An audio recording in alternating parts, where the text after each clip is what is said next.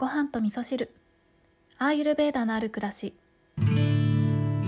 こんにちは、えー、今日はお便り紹介はお休みしようと思ってるので、えー、多分ね締まりのないえー、雑談になるかなって思っているんですけれども 今収録しているのは金曜日の夜ということで1週間もね皆さんお疲れ様でしたっていうタイミングで私も帰ってきた時はすごくお疲れモードで今日はもうカップラーメン食べちゃおうかなって思ったんですよね。あのカップラーメン1個だけ常に常備してるものがあってえー、それを食べようかなって思って手に取るんだけど手に取ることによってあやっぱりやめよう。っていうそのために置いてあるっていうカップラーメンが1個だけあるんですけど、えー、トムヤムヌードルのねカップヌードルをいつも置いてあるんですが今日はそれを食べちゃおうかなって思ったんですけどそれをね手に取った時に、えーこういったねインスタント食品とかレトルト食品が食べたくなる状態っていうのはアイルベーダでは似たものが似たものを引き寄せるというねそういった法則から、えー、タマスの状態にあるという風な、まあ、ヒントになるんですよね。で確かにすごく疲れてるだからもうどうでもいいかなっていうねなんかそういう、まあ、タマスタマスっぽい私タマスってる私をあのはい、感じることができたので逆の性質を与えてねバランスを取るよっていうふうにアイルベーダーでは教えてくれているので、えー、今日はねもうちょっとあの、なんだろういろんなエネルギーをもらえるようなそんな夜ご飯を食べようと思って、えー、今日の夜はタイ料理屋さんに行ってトムヤムヌードルを注文してあとはハーブのサラダをね頼んでもう久しぶりにお腹いっぱい食べてきました。いつも腹、えー、6分目ぐらいまでしか食べないんですけど今日はもうね10分目ぐらいまで食べてきたのでお腹もいっぱいだし、えー、いつもよく行ってるタイ料理屋さんなのでそうそうなので、えー、店員さんの温かさとかね、えー、周りで飲んでる人たちの活気とかそういう人のエネルギーもいいエネルギーをたくさんいただいて帰ってきたので、えー、ちょっとね疲れが、えー、リフレッシュされたなっていう感じではありますがでもねちょっと今日は短めの収録にしてこの後はゆっくりしようかなって思っているところです。はい。で、今日は何をお話してるかっていうと、本当にくだらない話になると思うんですけど、くだらない話なんだけど、私的には、私的には結構真面目に考えてたお話なんですけど、あのね、仕事中に、えっ、とね、昨日なんですけどね、仕事してて、で、デスクワークなんですけど、私のところにね、ちっちゃい虫が飛んできたんですよね。どこからともなく。そう。あの、窓開けてるからかな？なんかちょっと換気のためにね、えー、何センチか窓開けてたりとかするんですけど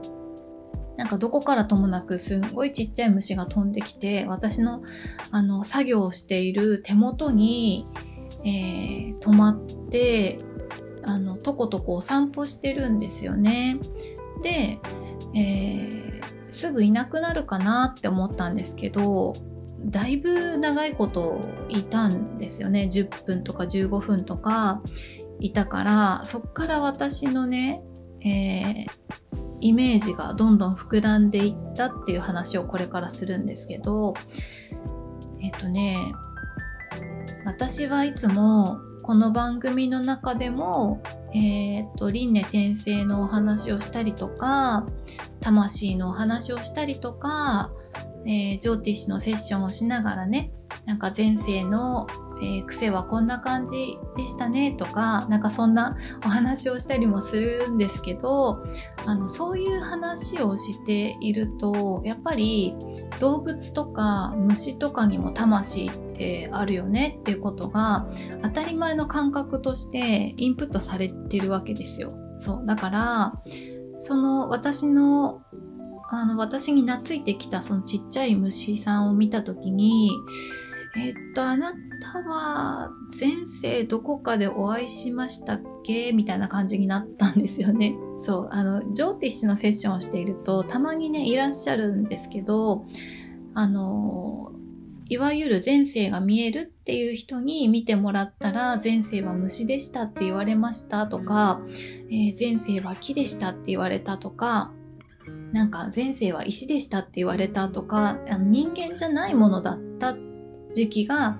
あるよっていうねそういう方の話を聞いたりすることがあったので私のところに来たそのね小さな虫さんを見た時に以前だったらねあのこういう話とかをしてなかった私だったらティッシュとかでパッて取ってパッて捨てちゃうみたいなやってたと思うんですけどあの日常的にやっぱりあの魂の話をしていたりとか輪廻転生の概念がもう完全に当たり前としてインプットされていたのでその虫さんが来た時にすごくねどこかでお会いしましたっけ？って感覚になったんですよね。で、その後3時間ぐらい私のデスクにずっといたんですけど、あの、そんなに私のこと好きなのかなって思ったんですよね。だって他にも人、スタッフいるし、おやつコーナーとかもあるからそっちの方が美味しいものいっぱいあったりとかするのに、でも私のデスクにずっといたいっていうね、しかも私の視界に入るところにわざといるみたいな、なんかそんな、こう絡んでくるんですよ。絡んでくるんだけど、こっちからは絡みづらいみたいな感じで、そうそうそう、そうなんですよね。で、そんなこんなで虫さんと3時間ぐらい一緒に時間を共にしながら、いやー、前世の恋人なのかなとか、もしかしたら、リーちゃん的な立場？あの、私は多分前世で旅人だったと思うんですけど、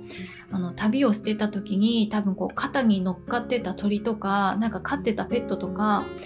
あもしくは、なんだろう、馬に私が馬に乗って旅をしていたとしたら馬馬さんだったのかなとかなんかすごくご縁のある子なんじゃないかなって思い始めたんですよね。そうそう思ったらやっぱり邪険にできないじゃないですか。なのでもう好きなだけここにいていいよっていうねウェルカムな気持ちであの優しくね見守っていたんですよね。でそしたら虫さんも満足したのか、ね、何時間かしたらもういなくなってたんですけどそうそうまあそんなことがありましたよっていうお話 ほんとくだらない話なんですけどでもなんかそうやって考えているとなんですかね動物とかそれこそじゃありーちゃんは私と、えー、前世でどんな関わりがあった子なのかな。だ虫さんがりーちゃん的な立場だったとしたらりーちゃんりーちゃんはなんかもうちょっと違う立場ですよね。うんね。なんかそんなことを考えたりとか、あと、なんか物とかもね、なんか自分にご縁があってここに来てる者たちだからやっぱり大切にしたいよねってことをね考えたりしていましたはいあのオチがない、ただの私の妄想の話を聞いていただいたっていうだけの回になりましたけれども、あの、そんな風にね、虫さんとか鳥さんとか、いろんな生き物とね、自分のご縁を考えてみるのも、私の中ではとても楽しかったので、今日はね、こんなお話になったんですけれども、あ、そう、昨日のえっと、オーツミルクの話なんですけど、えっと、焼き芋さんからね、聞いてくださってご感想いただいておりました、ありがとうございます。で、あの、焼き芋さんはね、オートミールから出てきている、あの、水分がオーツミルクだと思ってましたってことをね、あのメッセージに書いてくださってたんですけど、あの確かにオートミールで作るオーツミルクっていうのもあるので、それもオーツミルクで間違いないと思います。ただ私はそうそう、そのアイルベーダ的には、オートミールとオーツ麦っていうのは、またちょっと、あの、同じようなものなんだけど、別物として考えるよってことをちょっとね、あの、強調したかったので、えー、昨日みたいなね、お話になりましたということがありました。はい。えー、それでは皆さん、えー、こんなつまらないお話にお付き合いくださってありがとうございます。えー、今日も良い一日をお過ごしください。今日も聞いていただきましてありがとうございます。